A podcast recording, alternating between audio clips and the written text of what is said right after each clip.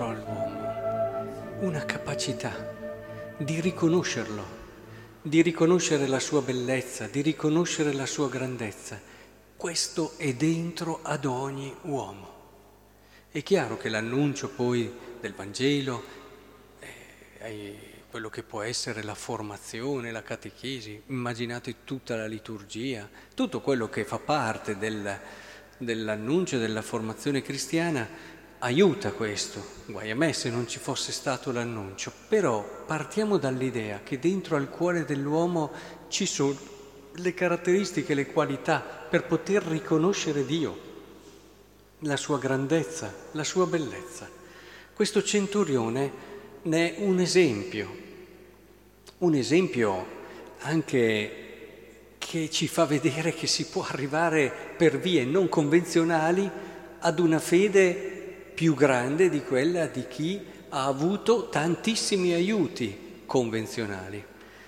Ora, che cosa succede?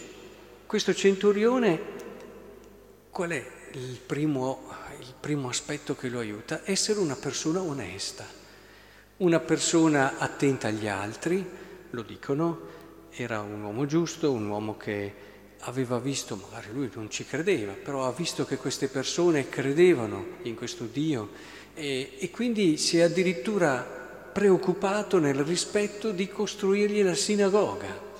Un uomo giusto, un uomo che sa rispettare gli altri, un uomo che eh, amava anche i suoi servi. Quindi un uomo che viveva quelle che erano le relazioni con un'umanità talmente ricca, talmente piena, che eh, tutto questo, diciamo meglio, ci fa capire come vivere fino in fondo la propria situazione con onestà, con rispetto, aprendosi grazie al rispetto, all'amore, anche per gli ultimi, anche per coloro che magari eh, ufficialmente non sei neanche tenuto paradossalmente a rispettare, ecco che il rispetto dell'uomo e l'amore dell'uomo è la prima condizione per poter arrivare a Dio. E questo è significativo, perché il fatto che poi dopo lui arrivi ad una fede più grande di quella di Israele ci può dire, tu puoi andare, a, adesso lo attualizzo, a tutte le messe che vuoi, puoi pregare e dire tutti i rosari che vuoi, puoi fare tutte le esperienze di formazione che vuoi, ma se non parti da una base di rispetto e di onestà e di apertura verso l'uomo, non perché ha una posizione o ne ha un'altra, ma l'uomo tutto, eh, difficilmente arriverai ad una fede grande. Poi anche questo aspetto del fatto che nonostante questo, ha anche una consapevolezza, cioè questa umiltà bella, semplice, immediata, di far andare altri e di mandare poi i suoi servi a dirle guarda io non sono degno.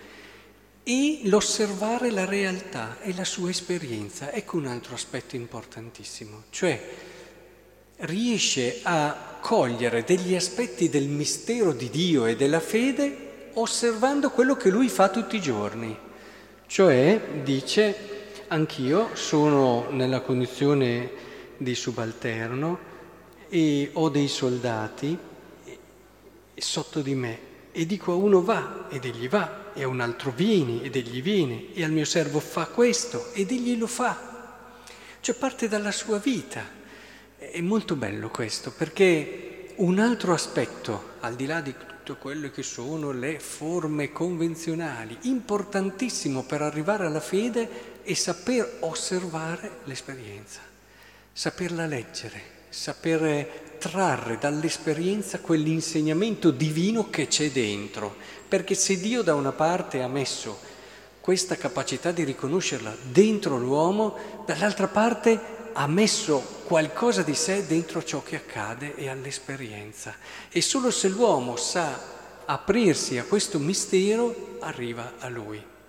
Ecco allora, attraverso l'esperienza di questo centurione abbiamo delineato due linee importantissime a cui noi che abbiamo ricevuto l'annuncio, preghiamo, viviamo tutte queste cose, però non siamo esenti non siamo esenti.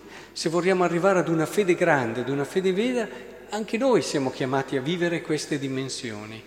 Che il Signore allora ci aiuti ogni giorno a vivere con questo rispetto, attenzione, ascolto, amore e in questa umiltà saper osservare l'esperienza cogliendo quel mistero che ogni giorno ci viene incontro.